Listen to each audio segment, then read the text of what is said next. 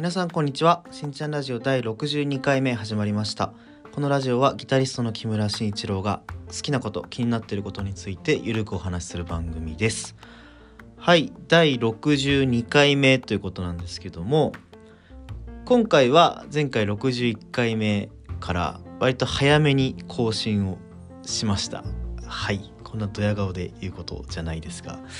なのでまあそんなこう近況報告だったり積もる話はないんですけれども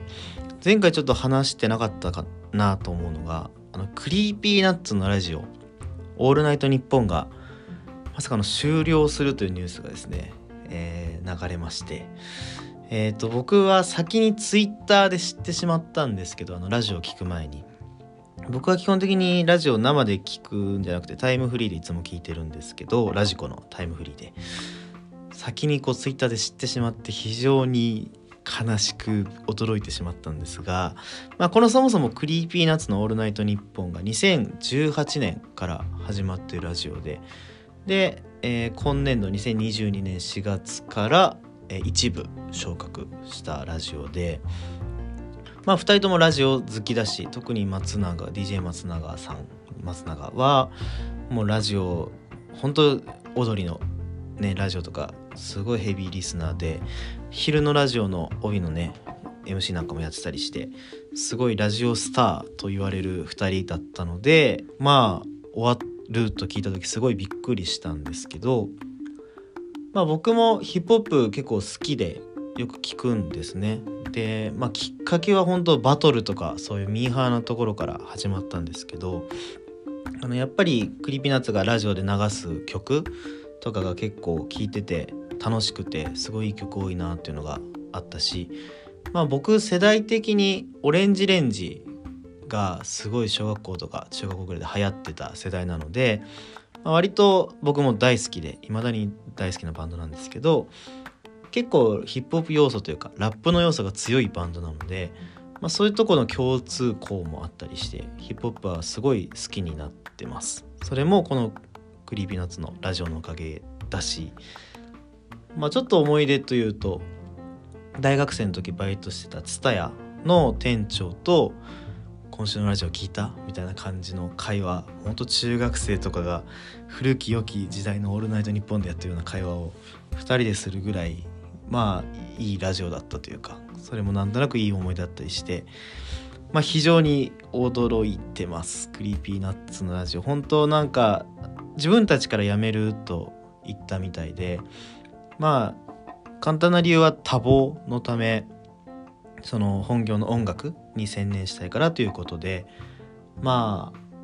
すごい英断だなというかまさか自分たちから辞めるとも思わなかったし「オールナイトニッポン」ってその打ち切りが多いんですよね。どんなに人気番組でも1年で終わっちゃうこともあったりとかなんか結構 TBS のラジオとかお笑いの枠とかものすごいもう10年以上とか20年とかすごい長寿番組多いんですけど割と「オールナイトニッポン」はそういうスタイルでやってるラジオなのでいつもこの2月3月ぐらいになるとどこが終わっちゃうんだろうというドキドキがあったりするんですけどなのでまさか自分から辞めるという話はすごいびっくりしたんですがまあ音楽業に専念するためということでなんか上からみたいな言い方になりますがすごく応援しています。なんか今後の Creepy Nuts がとっても楽しみというかラジオ聴けなくなっちゃうのはすごい寂しいですけどまあなんだろう。なんかラジオに関する曲とかそういう心情を綴った曲とかがまた出されるんじゃないかなとか思うとすごい今からワクワクも止まらないですがまあ頑張ってほしいというかこれから本当楽しみにしてます。はい。というわけで今日の本題なんですが、えー、また映画の紹介をしたいと思います。今日は「シング2ネクストステージ」という映画ですね。まあ正確には「シングネクストステージ」なんですけどあのミニオンとかのアニメを作っているイルミネーションという会社のアニメ「シング」なんですけどその第2弾続編という感じですね。まあ全編アニメーションの映画です。簡単にウィキペディアにあるあらすじを話すと地元客でにぎわうニュームーンシアターその成功からさらに大きな夢を踏み出したバスターたちはエンターテイメントの聖地レッドショアシティで新しいショーを披露と披露しようと動き出すそんな中経営者が主催するオーディションに挑むことになった一行は隠居生活を送っていた伝説の6箇所を巻き込もうとする。うん。という感じですね。えー、っとまあ僕の方からも簡単にあらすじお話しさせてもらうとまず主人公がムーン。さっきバスターってあらすじのとこ書いてあったんですけどムーンという、まあ、コアラですね。声が内村照義さんです、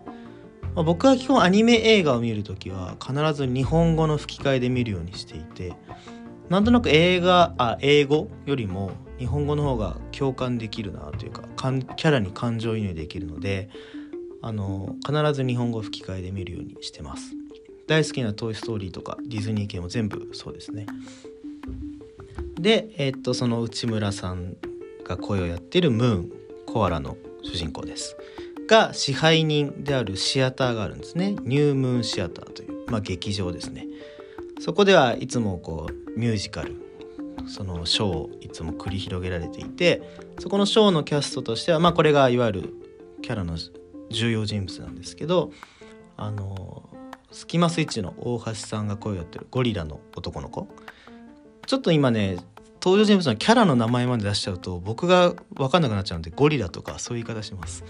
ゴリラくんとミーシャさんが声をやってる象の女の子。とか、まあ、あとはトレンディエンジェル斎藤さんが声をやっている豚の男性。男の子って感じじゃないな年齢的には。あとあのちょっと有名な声優さん。ちょっと僕がね飛んじゃってるんですけど。が声をやってるあの豚の女性。主婦ぐらいの感じの設定の豚の人がいたり。あと長澤まさみさんが声をやってる山嵐とか。まあ基本動物の世界観なんですけどまあ動物の世界観っても普通に喋りますけどが、まあ、いつものショーをしています最初のシーンがね。でそこにいつも通りこうミュージカル歌って踊ってやってる時に、まあ、その映画の中でのエンターテインメントの聖地に構えるこう大企業の秘書が大企業の会社ね秘書がこうそのショーを見ていて、まあ、その聖地というのがまあ僕らでブロードウェイ的なことなんですかねそこに会社を置いている秘書が見に来ていて途中で帰ってしまいますでその様子を見ていた主人公のムーンが「あのなんで帰っちゃうんですか?」みたいにこう行くと「あんたたちの書は一流じゃ通用しないよ」みたいな言われちゃうんですね。まあ、相手はいわばブロードウェイに会社を建てるような大企業なのでまあ一流を私たちは相手にしてるんだという感じですよね。でまあムーンもまあムッとしてというよりはそういう大きな舞台でまたこうネクストステージあのさらなる飛躍をしたいということでその大企業が行っていたオーディションに飛び入り参加しますこのこうスパイみたいにどんどん入っていくシーンも結構面白いんですけどでオーディションに入って、まあ、歌ったり披露するんですけどまあダメとなってそしたらその主人公ムーンが「僕はあの伝説のロックシンガーを呼べます」みたいな「僕のショーに彼を呼んでみせます」みたいなことを言っちゃうんですね。この伝説のロックシンガーっていうのが B'z の稲葉さんが声をやってるライオンの結構こう年取った感じのライオンの貫禄がある感じの歌手なんですけどこのロックシンガーというのがもう十数年も舞台に立ってないずっとこう隠居生活をしているまあもうほんとカリスマみたいになっちゃいますよね。いい曲書いてんのに十何年も舞台に出てなかったらもう何やってんだっていう感じの歌手なんですけど。でその大企業の社長っていうのは結構厳しい狼の社長なんですけどその社長はその伝説のロックシンガーの大ファンなのでじゃあそいつがこう出演するなら俺が主催する企業がね主催するショーにお前らを出してやる。ということでまあそのショーの準備が始まっていくという感じです。まあなんかありがちですよね。このここぐらいまではね。でそのさっき言った登場人物たちそのショーの準備をどんどんしていくんですけどまあここは割とこううまくいかない感じのシーンなんですよね。ゴリラくんがなんかダンスをしようっていう風になってダンスレッスンを受けるんですけど「お前はなってない」みたいな感じで猿の師匠みたいなやつから、メタメタにされて「もうこんな嫌だ」みたいなねシーンがあったりとかあと象の女の子ミーシャの声の象の女の子ですね。まあ、なんかちょっと愛を歌うみたいなカップルで歌うみたいなショーが演目があってその彼氏役がなんか謎のバッファローの俳優ちょっとイケメン風俳優みたいなのが出てくるんですけどがもう俺についてけばお前大丈夫だからみたいなもう超ナルシストで女の子ゾウさんの名前も覚えてくんないしもうなんかすごい自分勝手ななんか嫌なナルシストの俳優みたいな感じで、まあ、こっちもギクシャクしている。でなんか豚の女の子、まあ、主婦ですけどがこう宇宙これ宇宙ミュージカルを作ろうとしてるのでなんかちょっとワイヤーをつけて空を飛び回るシーンみたいなのをやりたいという時に実は高所恐怖症だってことが分かってこんなのできないみたいな感じになっているところにまあ今それぞれね主要キャストがちょっといろいろ困っている困難にぶつかっているというとこなんですけどそこに社長の娘のポーシャっていう女の子が出てきます。この社長の娘、まあ、社長狼大企業の社長ね。狼なので、まあ、当然娘も狼で、まあ、ちょっとね天真爛漫な感じで若い生き生けみたいな感じの狼ちゃんなんですけどそのポーシャ娘のポーシャがワイヤーをつけて急に飛び出していくんですね。ピューンって。そこで歌うそうこのポーシャがあの BiSH のアイナ・ジ・エンドが声をやってるんですけどまずこの歌声が素晴らしいです。まあ普通のセリフの声もなんかすごいキュートだしこうガラガラだけどかっこいいし可愛いしみたいなほんとすごい個性のある声だなって。普段の歌から僕はすごいファンなんですけどまずこのシーンでこの映画の世界観にグッと改めて引き込まれるようなすごいシーン僕が好きなシーンがあって。でまあでその社長も娘を可愛がっちゃってるからじゃあこいつもう主演で改めて作れよみたいな感じで豚のお母さんはショックを受けるみたいなねせっかく頑張ってたのに。まあだから要は準備はすごい順調とは言えない中進んでいって。その裏ではあの山嵐長澤まさみの声のねがその伝説のロックシンガービーズ稲葉のもとにライオンですね向かって出演オファーをしようとしているみたいな。まあすごいちょっともっと細かいとこはあるんですけどざっくりしたストーリー。まあそれぞれのダンスだったり、えー、恋人役だったり、えー、主人公争いどうなるんだっていうところがあと伝説のロックシンガーは果たして出てくるのかみたいなとこが大筋になります。まあ一応ネタバレはそんなしようとは思ってないのでここまでにしてストーリーの話はここまでにするんですけどあのまあ僕のざっと見た感想としては基本的にあの音楽が最高です。あの1の時もそうだったんですけどもういわゆる洋楽のメジャーどころの曲がどんどん出てきてテイラー・スウィフトだったり1だったら特に僕はビートルズの曲が流れるんですけどあのナナっていうねキャラクターがいてその人の旅にこうビートルズの曲が流れてすごいなんかいいリスペクトを感じたというかすごい嬉しくなっちゃったんですけど結構こう今時のヒップホップ風の曲だったりとかちょっとジャズだったりカントリーだったりとかいろんな曲が1では流れていて2の中でもかなりこういろんな曲を聴けます。で何よりやっぱりあの全てハッピーですもちろんこうなんかいろいろ事故というかアクシデントみたいな話はたくさんあるんですけどあの基本的にあの何も考えたくないなとかちょっと気楽に見たいなとかそういう時にものすごいおすすめ。なんか楽しくなりたいなっていう時に見るのにすごい適してる映画だなと思います。すごい元気をもらえるしね歌で。で僕にとって何よりおすすめしたいというポイントはやっぱりそのポーシャアイナ・ジ・エンドの歌。声っていうのがまあ最後のシーンっていうのは要はそのもう言っちゃうとねそのショーのシーンになるわけなんで、まあ、キャストみんな勢ぞろいでこういろいろ歌を披露するわけなんですけどすごくいいです。この歌。1もみんな良かったんですけど1も2も含めてこのアイナ・ジ・エンドの歌う曲が素晴らしいです。あのこの劇中の歌っていうのはオリジナル曲はなくて基本的にあり曲を歌ってて僕は正直元の曲は知らなかったんで Spotify で調べたりしたんですけどそしたらあのサントラも出てきてあの音楽プロデューサーの蔦谷浩一さんという人が、まあ、あのシングの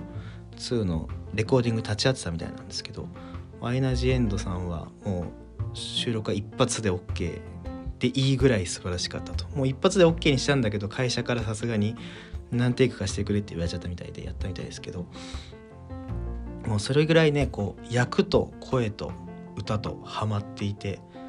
あこの映画はもうこれだけで十分だなと思うぐらい僕は魅了されてしまいました。あの曲聴くだけでも面白いと思います。映画興味ないという人も音楽好きな人は必ずと言っていいほど聴いてほしいなという感じの曲ですね。はい。そんな感じ。まあシングの話をしつつ結局アイナ・ジ・エンド大好きみたいな話になっちゃいましたけどすごく好きなパフォーマンス多いです。アイナ・ジ・エンド。ビッシュはもうそのおかげで結構聴くようになったりとかしたしうん。もうこの話すると話がそれるんでしないですが。うん。そんな感じで「シング2」とってもおすすめのハッピー映画なのであのぜひ時間がある方は見ていただけると嬉しかったりします。最近で言うと音楽系の題材でいうと「リバーサルオーケストラ」というドラマ。今放送中のドラマですけど結構それは僕見ていて門脇麦さん主演で田中圭さんとか出てるやつなんですけど結構音楽ものって僕自分が音楽やってるからかちょっとこう伺った目で見ちゃうんですよね。なんか指変だなとか音と口合ってねえなとかどうしても思っちゃうとこあるんですけど割とそういうのもすごく細かくしっかり撮影されててあのー、すごい楽しめるドラマです。ドラマ自体面白いなと。まだ2話しか見てないんですけどなので音楽系で言うと今やってるのだとその辺も僕の中ではいいんじゃないかなと思ってます。はいではそんな感じで現在はこの番組は不定期で更新してるんですけど今年はちょっとたくさん更新できればいいかなと思ってます。まああの無理やり内容の薄いこといっぱい喋ろうというわけではなくて